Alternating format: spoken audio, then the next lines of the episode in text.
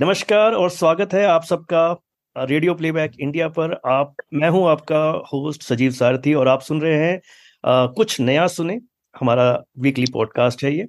और दोस्तों, हमारे जो फिल्म फिल्में बनी हैं बॉलीवुड में खास तौर पे, उनमें ज़्यादातर जो म्यूज़िक डायरेक्टर जो है उनके लिए ये जॉब होता है कि वो फिल्मों में गाने क्रिएट करें। बहुत लेटर ऑन स्टेज में जाके हम लोगों ने ये रियलाइज़ किया कि नहीं, फिल्म का जो बैकग्राउंड म्यूज़िक है उसकी भी एक इम्पॉर्टेंस है, क्योंकि जब भी कोई एक नया कैरेक्टर इंट्रोड्यूस होता है फिल्म में, खासतौर पर जब वो लार्जर देन लाइफ कैरेक्टर हो, तो उसके साथ एक अच्छा बीजीएम अकम्पलिश होना चाहिए ताकि उस कैरेक्टर को एक वजन मिल सके। तो ये हमारे फिल्म मेकरों ने रियलाइज़ किया। And later on I think around दो हज़ार के आसपास आते आते हम लोगों ने ये बहुत सारी फिल्मों में देखा है। और अब तो ये ऐसा हो गया है कि एक स्पेसिफिक फील्ड हो चुकी है बैकग्राउंड म्यूजिक क्रिएट करने की, जिसमें स्पेशली स्किल्ड लोग जो हैं वो ये काम करते हैं। uh, अगर आपने देखा है तो केजीएफ में जो यश का कैरेक्टर जिस तरह से इंट्रोड्यूस होता है वो एक एंथम सा बन गया था। uh, इसी तरह से uh, पुष्पा में और बहुत सारी मूवीज़ में हमने रिसेंट पास्ट में देखा है। और आज जो जिसकी बात हम कर रहे हैं वो एक बड़ी बड़ी ब्लॉकबस्टर बॉलीवुड मूवी है, पठान। और इस फिल्म में uh, शाहरुख खान का कैरेक्टर है पठान का, और उसका एक इंट्रोडक्शन है, एक शानदार म्यूजिक जिसके साथ आता है। और इसी तरह से जो मेन विलन है फिल्म के, जॉन अब्राहिम, जिन जिन्होंने जिम का प्ले कैरेक्टर प्ले किया है, उनके साथ भी एक बैकग्राउंड म्यूजिक आता है जो बहुत ही शानदार है। मतलब इवन आई पर्सनली मुझे लगता है कि पठान से भी ज़बरदस्त है वो। सो so, ये जो ज़बरदस्त बैकग्राउंड म्यूजिक क्रिएट करने वाले और कैरेक्टर म्यूजिक क्रिएट करने वाले हमारे कंपोजर uh, आज हमारे साथ हैं। And we are very lucky to have Ankit Balhara and Sanjeet Balhara. Most welcome to both of you. Thank you thank you so much thank you so much Sanjeet ji. Yeah वो very excited to you know have you guys rate. So मेरे साथ अहवान पदी भी हैं जो हमारे साथी film critic हैं। तो हम लोग आज कुछ बातचीत करेंगे अंकित और संजीत से, बहुत ओपन वे में बात करेंगे। हमारा uh, मतलब कुछ uh, बहुत ज़्यादा स्पेसिफिक नहीं, बस uh, जो आपके एक्सपीरियंसेस रहे हम लोग जानना चाहते हैं। बेसिकली आपका काम सबने देखा है, हम जो रियल अंकित और संजीत हैं उससे लोगों को इंट्रोड्यूस करवाना चाहते हैं। तो uh, अंकित, आप संजीत दोनों जो हैं, आप दोनों के uh, जो फादर हैं uh, बल सिंह बलहारा, जो हरियाणवी फिल्म इंडस्ट्री के बहुत ही जाने माने सिंगर और एक्टर रहे हैं। आपकी जो रूट्स हैं वो बेसिकली हरियाणा से बिलोंग करते हैं। तो ये जो पापा का जो एक इन्फ्लुएंस है पूरी फैमिली के ऊपर, और ये कैसे आप लोगों के लिए काम किया, जो बेसिक हैं आप लोगों के, कहाँ से आए वो अंकित? तो संजीव जी, थैंक यू पहले तो, आपने हमें यहाँ बुलाया अपने इंटरव्यू के लिए। और तो जो पापा का, जो आप कहें, मेरे फादर, जैसे आपने कहा, भाल सिंह बलहारा, वो हरियाणा में और इंडिया में भी उनका काफी, हिंदी फिल्मों में भी उन्हें काफी फिल्मों में गाया है, और हरियाणा में तो बहुत नाम रहा उनका। बिल्कुल। घर पे हमेशा बचपन से ही, हमारे बचपन से ही संगीत का माहौल रहता था। हालांकि उनके परिवार में ऐसा नहीं था। वो बेसिकली, अगर देखा है, उनकी बैकग्राउंड जो है वो, उनके फादर जमींदार थे, तो वो अलाउ नहीं करते थे गाना और इस तरह का कोई भी एक्टिंग है। तो वो छुप के गाते थे खेत में जा। हमें, हमें उन्होंने ऐसा माहौल दिया जो उनको नहीं मिल पाया। और इसके साथ साथ जो हमारी मदर हैं मुक्ता चौधरी, वो भी आर्ट लाइन से और थिएटर से जुड़ी रही हैं। Okay. और तो इस वजह से हमारे घर में कभी किसी तरह की रोक टोक नहीं थी इस क्षेत्र को लेकर खासतौर पर। तो जैसे ही, मतलब किस तरह हम कोई अपनी भावना व्यक्त करते थे, कोई डिजायर बताते थे कि हम इस लाइन में जाना चाहते हैं, तो पूरा उनकी तरफ से प्रोत्साहन मिला, कभी कोई रोक टोक नहीं थी। okay. तो और उल्टा, क्योंकि वो खुद इस क्षेत्र में अनुभव पा चुके थे, तो उनके अनुभव से हमें बहुत कुछ सीखने को मिला। राइट। तो बचपन से ये माहौल था, तो ऐसा हम याद भी नहीं कर सकते कि कब से हमने शुरू किया या कब उन्होंने हमें बताना शुरू किया। तो जहां तक याद आता है, बचपन से ही घर में ऐसा माहौल था।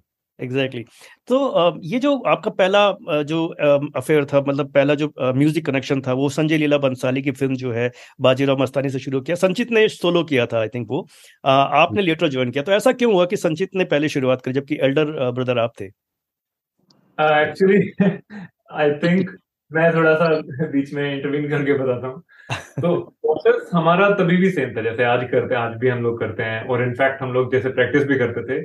Okay. हमारी शुरुआत के टाइम पे भी आ, हमारी प्रोसेस सेम थी कि कुछ पार्ट्स हम किस बना लेगा, मैं डिस्कस करूंगा, कुछ मैं बनाऊंगा, कि आ, उसको आ, मतलब एक दूसरे डिस्कस करते रहते थे। अच्छा। और बाजीराव के टाइम पे आ, वो सिचुएशन ऐसी बनी कि हमने ना कभी सोचा नहीं था कि दोनों म्यूजिक ऐसे करेंगे, क्योंकि अंकित सिंगर भी हैं और अंकित एक्टिंग भी करते हैं और प्राइमरी हमारा एक जैसे आर्ट कल्चर माहौल रहता था, तो, तो कोई वो नहीं था कि मतलब हम दोनों मिलके ऐसे काम करेंगे, लेकिन कंट्रीब्यूशन दोनों का रहता था। अच्छा, तो आप बाजीराव मैंने डिस्कस विद ईच अदर कि जो भी हम लोग करना है कि हाँ बचपन से मतलब okay. बाजीराव के टाइम से नहीं, बचपन से ही। तो जब हम पद्मावत कर रहे थे मैं मैंने अंकित को बोला कि देख ब्रो कि सीन तो म्यूजिक तो हम दोनों साथ में ही बना रहे हैं right. और एक्चुअली अंकित के बिना तो मैं कुछ कर नहीं पाऊंगा और वाइस वर्सा, हम दोनों एक दूसरे को जब तक दूसरा right. आ, अपने काम में एक्सेल कर पाएगा right. तो पद्मावत में हमने स्टेप लिया कि नहीं, लेट्स स्टार्ट वर्किंग टुगेदर और आगे बढ़ते हैं इस चीज में। राइट राइट पद्मावत से याद आया, जो पद्मावत में जो आपने जो जोहर वाला जो म्यूजिक क्रिएट किया है, अल्टीमेट मतलब मुझे पर्सनली बताऊं, मुझे आप दोनों का सबसे फेवरेट वर्क लगा अब तक का, क्योंकि उसमें जो है ना इतने सारे एलिमेंट्स आपने डाले हैं। मतलब वो एक राजस्थानी फोक का आता है, उसके अंदर फायर का एक अलग एलिमेंट आता है, चीखें निकलती हैं, एक प्राउड नजर आता है, एक जो पूरा जो एक जो कोरस यूज किया है उसके अंदर एक प्राइड नजर आता है जो जो वो करने जा रही हैं। दैट इज अल्टीमेट, मतलब कैसे वो आपने सोचा। और मुझे ये भी बताइए कि संजय लीला बंसाली जैसा एक इतना मतलब मैग्नम ओपस म्यूजिक डायरेक्टर, खुद भी एक म्यूजिक डायरेक्टर हैं और बहुत बड़े डायरेक्टर हैं इंडस्ट्री के, उनके साथ काम मतलब ये जुड़ा कैसे, कनेक्शन जुड़ा कैसे और अनुभव कैसा रहा उनके साथ काम करने का? जो एक्चुअली जैसे आप आपका फर्स्ट जो सवाल था उससे ये कनेक्टेड भी है। Right. जो पद्मावत की एक थीम है, जो हमिंग की एक ट्यून है, आपको शायद याद होगी। जी जी बिल्कुल याद है।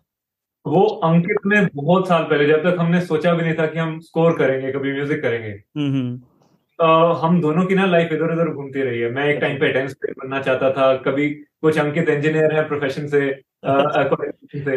तो uh, हम लोगों की लाइफ इधर उधर घूमती रहती। तो बहुत साल पहले जब हमने बॉम्बे में भी नहीं गए थे, तो अंकित ने ये मेलोडी तब बनाई थी जो हमिंग की ट्यून थी। क्या बात। और समहाउ पद्मावत के टाइम पे जो हमारा कोलैबोरेट होना शुरुआत हुई, उसकी हमिंग ट्यून भी एक बहुत बड़ा रीजन था कि हमने जैसे सोचा कि ये इमोशंस को मैच करने में ये मेलोडी बिल्कुल सही रहेगी। और समहाउ फिर ऑफ कोर्स जैसे संजय सर ने बाकी एलिमेंट्स बताए कि एक उन्होंने बड़ा अच्छा एग्जांपल दिया था कि इमेजिन अगर हमारे हमारा हाथ किसी एक माचिस की तिल्ली पे भी टच हो जाता है तो हाउ डू एक शॉक हमारे शरीर के अंदर से गुजरता है, और इमेजिन अगर पूरी बॉडी फायर पे हो तो क्या। तो जो एलिमेंट्स फायर के आए या एक, और उसके बावजूद भी अगर कोई सेक्रीफाइस कर रहा है विद अ स्माइलिंग फेस, उसके लिए बहुत ज्यादा करेज चाहिए। एग्जैक्टली। और सो सारे इमोशंस को दिमाग में रखते हुए एक एक चीज साथ में बैठती गई और इवेंचुअली वो थीम बनी। दैट इज सो ब्यूटीफुल यार, सो ब्यूटीफुल। अंकित, थीम को अलग अलग तरह से हमने बनाया भी, मतलब मेलोडी सेम रख के उसका बाकी प्रोग्रामिंग और प्रोग्रेशन सब चेंज करके हर एक बहुत अलग अलग तरह से किया, लेकिन अल्टीमेटली जैसे आपने देखा कि जो एलिमेंट सब ऐड होके जो सामने आया अल्टीमेटली, उससे पहले और बहुत सारे वर्जन उसके बन चुके थे जो फाइनल फिल्म में नहीं आए। Right right. एक वो कारण भी है कि इतने सारे चीजें, इतने सब ट्राई ट्राई ट्राई अगेन के बाद जो बाहर निकल के आया उसमें सब वो एलिमेंट्स ऐड हुए। या ऑफ कोर्स वो जो सीन है उस सीन को उस पूरी तरह से एलिवेट करने में उस बैकग्राउंड म्यूजिक का इतना बड़ा योगदान है। I mean seriously proud feel होता है कि यार इतना मतलब आप किस तरह से इस तरह की चीजें क्रिएट करते हैं, और यू नो मतलब वो एक स्क्रीन पे जब आप उसको देखते हैं तो आपके रोंगटे खड़े हो जाते हैं। So that is the beauty. अच्छा, संजय लीला बंसाली के साथ बताइए कि ये uh, ये कनेक्शन जुड़ा कैसे, तो पहले क्योंकि आप लोग शायद वैंकूवर में हैं और uh, इंडियन फिल्म इंडस्ट्री ने आपको डिस्कवर कैसे किया, first thing, and then Sanjay Leela Bhansali जो है उनके साथ एक अलग सेंसिटिव ट्वेंटी थर्टीन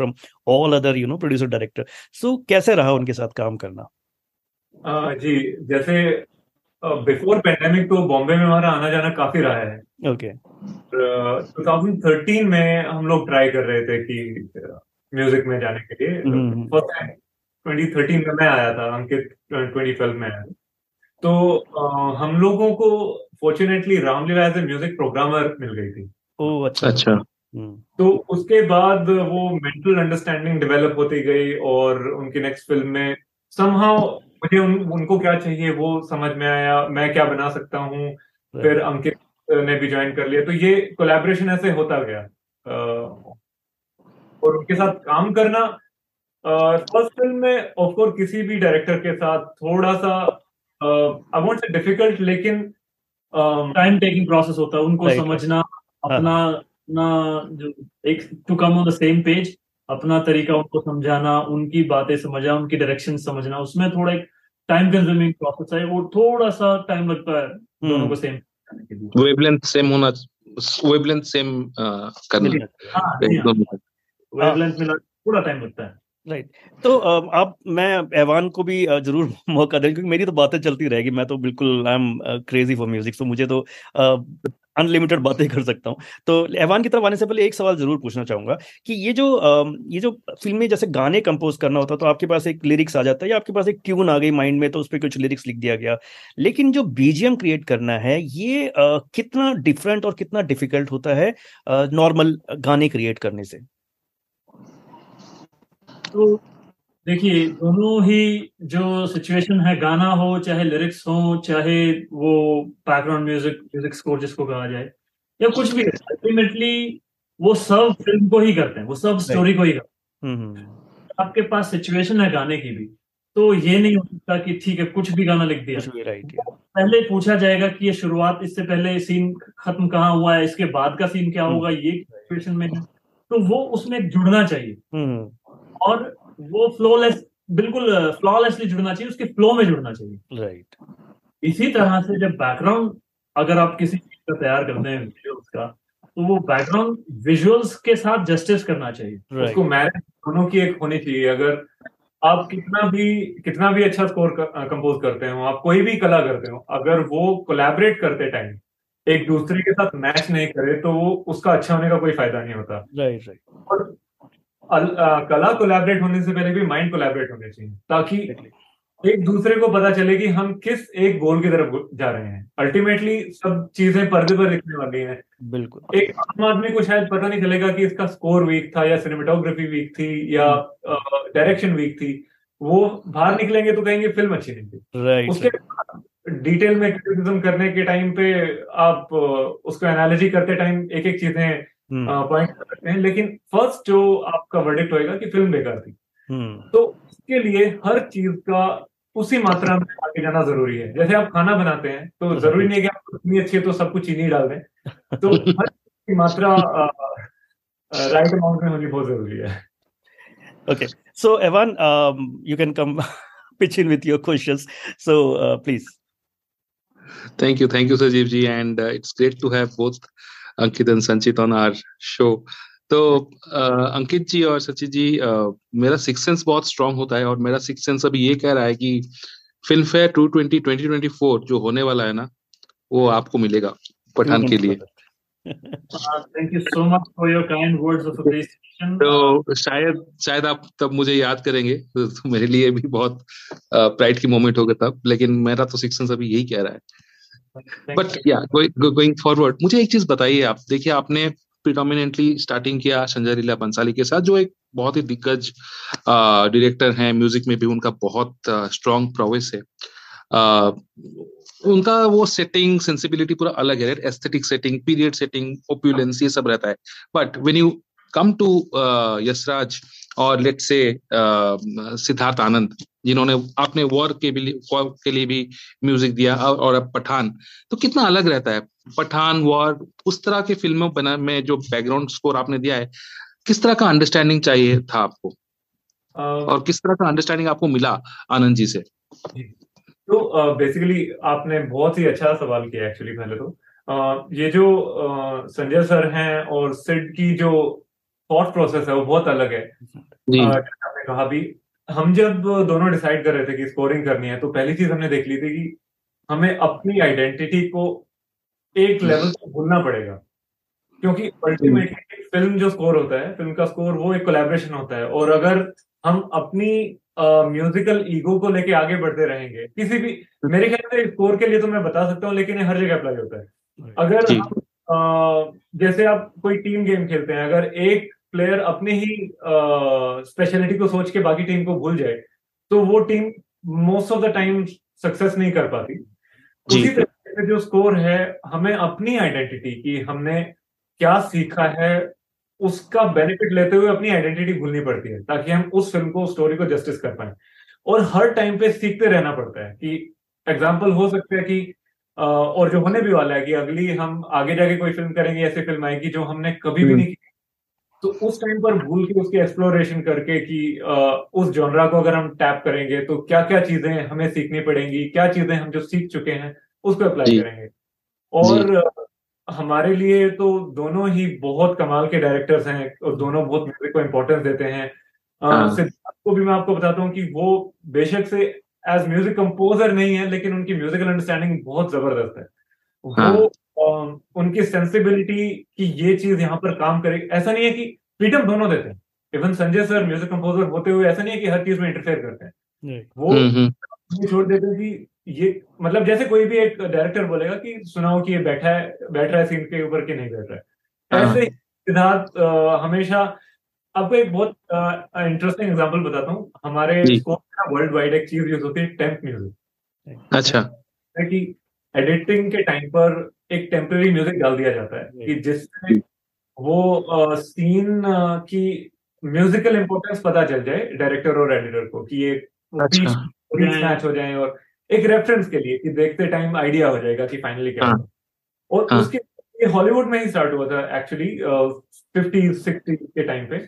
आ, आ, उसकी वजह से आज की डेट में भी बहुत सारे डायरेक्टर्स उस म्यूजिक से मैरी हो जाते हैं कि क्योंकि आप एक सीन को बार बार देखते रहेंगे एक म्यूजिक के साथ, आपको उस सीन के साथ दूसरा म्यूजिक अच्छा पसंद आना हो जाएगा क्योंकि आप उसी के साथ प्रोग्रेस करते हैं, तो सबकॉन्शियसली बैठ जाता है जी। और कभी कभी एक बहुत ही थिन लाइन है कि एक कंपोजर अपनी ओरिजिनलिटी ना दिखा दिखा पाए क्योंकि उसको एक एनवायरनमेंट। संजय सर और सिद्धार्थ दोनों ऐसे डायरेक्टर्स हैं जो हमें फुल फ्रीडम, हमें बोलते हैं कि टेम्प म्यूजिक आप सुनो ही मत, अच्छा तरीके से काम करो। अगर तो हम बिल्कुल ही अटक जाए तो एक ढूंढेंगे कि क्या चीज है जिसको हमारा म्यूजिक लैक कर रहा है, क्या एनर्जी है, क्या पेस है, क्या म्यूजिकल स्केल है, फिर उसको हम एक्सप्लोर करेंगे। लेकिन ओरिजिनलिटी को मेंटेन करने के लिए दोनों डायरेक्टर्स हमें फुल सपोर्ट करते हैं। Fantastic, super. तो ये दोनों डिफरेंट डायरेक्टर्स को बाइंड करता है हमारे आगे बढ़ने में कि डेफिनेटली। पर्सनली मैं जब बाजीराव या पद्मावत या इवन गंगूबाई काठियावाड़ी उसका म्यूजिक सुनता, बैकग्राउंड म्यूजिक सुनता हूँ, एंड जब पठान देखा तो आई कुड नॉट रिलेट। ठीक है, so do you think Ankit and Sanchit that is the that is your win, मतलब ये आपके लिए जीत की बात है कि it is so different, your range is so different, people can't identify that the same person who has given music of background of Pathaan is associated with films like Padmaavat, Bajirao और uh, गंगूबाई। आपके लिए पर्सनली वो एक विन है, win win situation type का दिमाग में create होता है क्या? जी, ये तो एक बहुत बड़ा कॉम्प्लीमेंट है किसी भी कंपोजर या किसी भी आर्टिस्ट के लिए कि आप हाँ, उनका काम पिछले काम से बिल्कुल अलग पा रहे हैं। हाँ, ये तो हम खुशकिस्मत हैं, आपने बातें कही, हमको बड़ा अच्छा लगा सुन के। तो क्योंकि अब देखिए, हम हमारी कोशिश भी यही होती है कि अगर हम अगला जो भी काम कर रहे हैं उसमें पिछले की कोई इन्फ्लुएंस ना आ जाए। हाँ, हाँ देखिए, एक हर एक म्यूजिक कंपोजर की, हर एक आर्टिस्ट की, कोई भी है, चाहे वो एक्टर है या डायलॉग राइटर है, लिरिसिस्ट है, कुछ भी है, उनकी उनका एक अपना हाँ सबकॉन्शियसली उनका एक अपना एक उसमें आइडेंटिटी हल्की सी आपको नजर नजर आएगी और वो आनी चाहिए। तो लेकिन ऐसा नहीं होना चाहिए कि भाई मैं तो सिर्फ इतने ही में लिमिटेड हूं, मैं इससे आगे बना नहीं पाऊंगा, या मुझे अच्छा नहीं लगता, या मैं बनाऊंगा नहीं। वो रिजिडिटी नहीं होनी चाहिए, फ्लेक्सिबिलिटी होनी चाहिए। और उसमें आप जितना भी अलग अलग विविध प्रकार का काम करेंगे तो आपके काम में विविधता नजर आएगी और आपकी जो कार्य करने की जो शैली है वो और ज्यादा निखर के उसमें सामने आती है। और दूसरी बात यह है कि आप सीखते भी हैं। जब आप तरह का किसी जॉनरा पे काम करेंगे तो आपको अपने आप को चैलेंज करने का मौका मिलता है, और अगर वो सक्सेसफुल हो जाता है तो हाँ खुशी भी होती है उस चीज। हाँ, कई बार उसमें भी कोई घबराने की बात नहीं होती। देखिए, फेल भी होते हैं तो भी हम कुछ ना कुछ सीखते हैं कि मान लीजिए अगर एक अल्टीमेटली ऐसा तो नहीं होता कि जो पीस बनता है वही फिल्म में लग जाता है। कभी कभी तो मतलब पचासों और सत्तर अस्सी नब्बे बार भी म्यूजिक बनता है, फिर जाके फाइनली कोई अप्रूव होता है। तो लेकिन नहीं अप्रूव होते हैं उसमें हम कुछ सीखते हैं कि अच्छा ये इसलिए नहीं हुआ, ये इसलिए नहीं हुआ, आगे अच्छा इसका ये रिदम है, इसका ये मूड है। तो वो वैसा हमें अपने आप को उसमें सुधारने का बहुत मौका मिलता है और अपना काम बेहतर बनाने का मौका मिलता है। बिल्कुल बिल्कुल।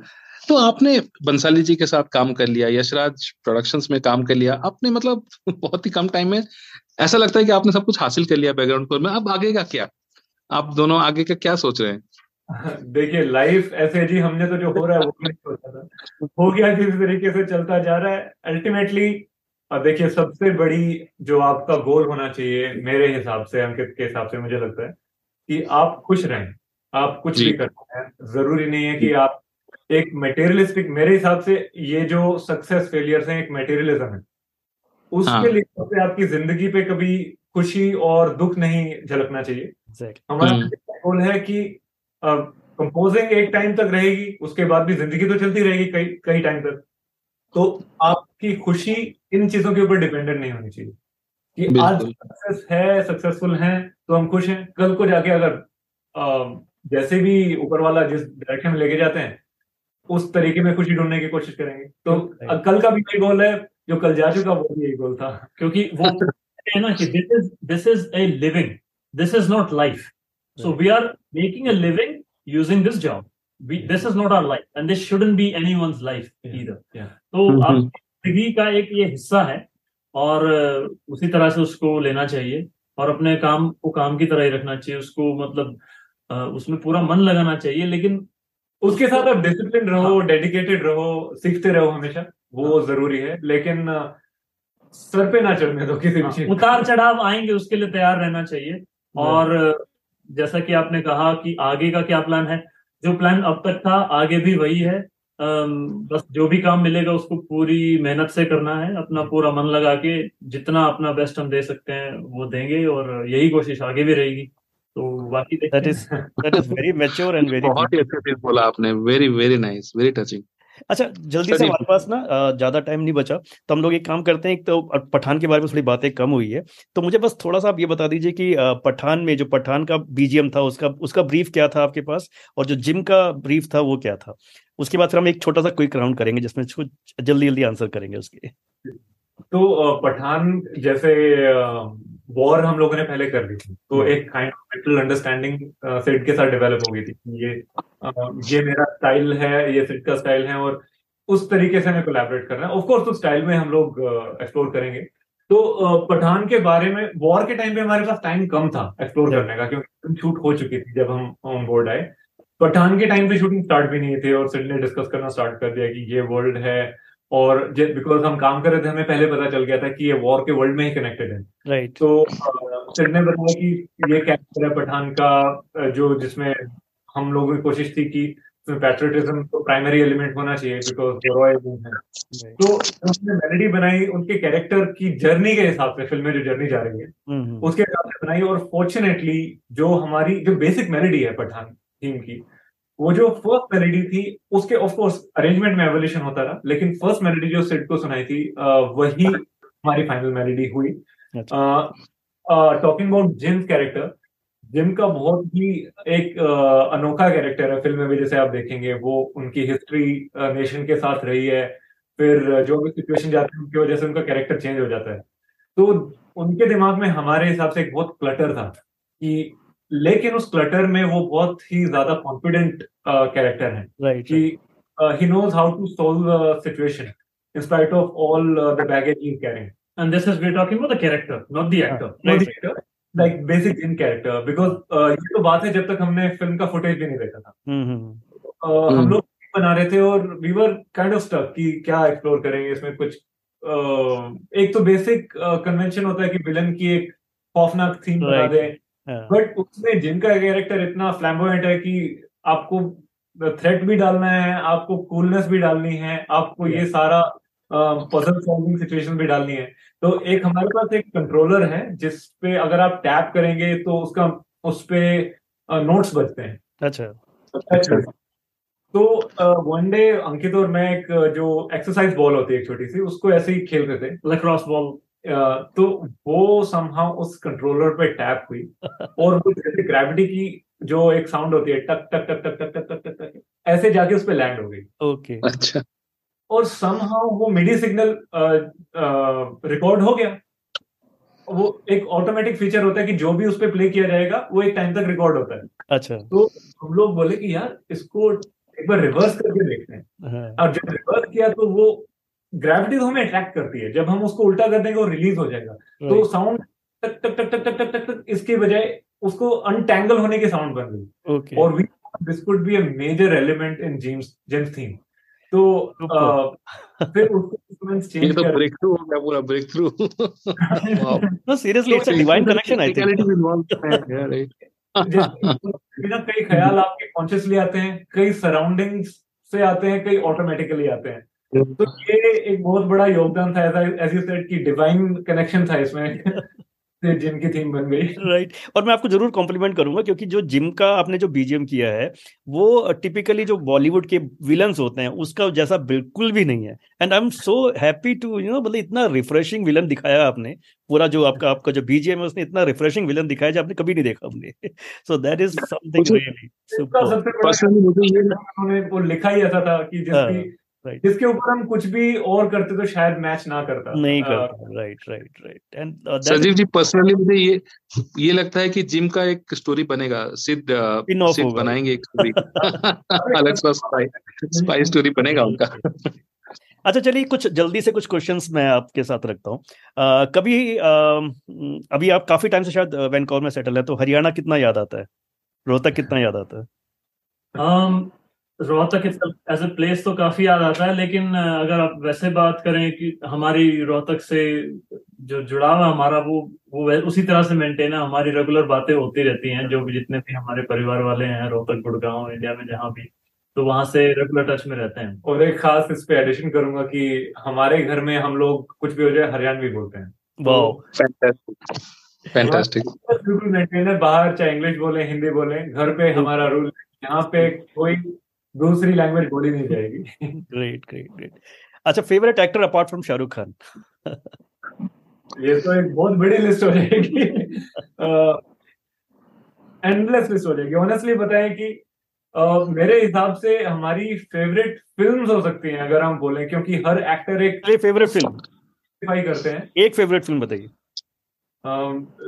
हैज टू बी हिंदी या कुछ भी हो सकती है? हिंदी यस। क्वेश्चन है वार आपका ही फिल्म है, लेकिन हमारी जो पर्सनल फेवरेट है मैं कहूंगा बाजीराव मस्तानी, क्योंकि वो हमारी पहली फिल्म थी और हमारे दिल के बहुत नजदीक है वो। अच्छा और उसमें जी बोलिए बोलिए आप बोलिए। उसमें हमें एक्टर जैसे फर्स्ट फिल्म थी तो एक एक्टर कैसे पोर्ट्रे करते हैं चीजों को वो भी समझने का बहुत बड़ा मौका मिला। तो बाजीराव हमारे बहुत क्लोज के साथ। एक ऐसा फेवरेट हिंदी गाना जो आपके साथ हमेशा रहा हो, मतलब from the very beginning to this end? मेरा पर्सनल बचपन से मुझे रमैया वस्तावैया बहुत ही पसंद है। आज भी जब मैं सुनता हूँ तो पापा हमेशा मोहम्मद रफी साहब के गाने बजाते रहे हैं घर में, तो रमैया वस्ता और अंकित का शायद कुछ और होगा। अलग हैं, बहुत अलग अलग हैं। मोहम्मद रफी साहब का ये है मैं निगाहें तेरे चेहरे से हटाऊं कैसे। क्या बात। कभी प्लान है कोई हिंदी गाना कंपोज करने का, म्यूजिक मतलब गाने भी हिंदी फिल्मों के लिए? देखिए हम अपने आप को मतलब टाइप कास्ट करना नहीं चाहते। जिस जैसे एग्जाम्पल फिल्म के जॉनर्स अलग अलग आए हैं उसी तरीके से म्यूजिक कैसे रिप्रेजेंट होता है। अगर आप देखेंगे पठान भी इट्स पठान थीम बहुत kind of song, English song था। तो हम जो भी स्टोरी डिमांड कर दी और जो भी डायरेक्टर की एक्सपेक्टेशन है, वेदर अगर वो गाने के मीडियम से हो या स्कोर के मीडियम से हो, हमें एक्सप्लोरेशन में कोई उसमें रोक नहीं है। अच्छा सबसे बड़ा क्रिटिक कौन है आपका? जब भी आप कोई काम करते हैं तो सबसे ज्यादा कौन है जो आपको सही क्रिटिक करता है? ड्यूरिंग प्रोसेस हम एक दूसरे के क्रिटिक हैं। को सजेशन करता है मुझे पहली बार में पसंद नहीं आता, मैं करता हूँ अंकित को कभी पहली बार में पसंद नहीं आता।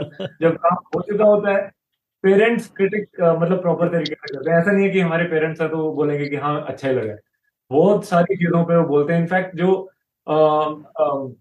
बाहर सक्सेसफुल भी हो जाता है काम, उसमें भी वो बताते हैं कि यहाँ पे ये और इम्प्रूवमेंट हो सकती थी, ये वो हमारे लिए बहुत फायदा भी होता है उसका। Sir thank you so much Ankit and Sanjeet, बहुत अच्छा लगा आप लोगों से बात करके। हम लोग दोबारा मिलेंगे, आपकी जो अगली सुपरहिट फिल्म होने वाली है उसके बाद जब हम बात करेंगे तो फिर और बातें करेंगे। Thank you Evan. एवान कुछ लास्ट वर्ड्स आप कहना चाहें? थैंक यू सो मच, बहुत अच्छा लगा आप दोनों से बात करके, और आपने इंटरेस्टिंग सवाल पूछे हम लोगों से, जो हमें भी एक थॉट प्रोवोकिंग चीजें आपने पूछी है।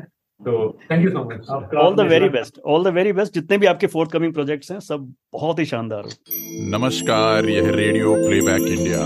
गीत, कविता, कहानी या किस्सा, हर जज्बा इंडिया के दिल का।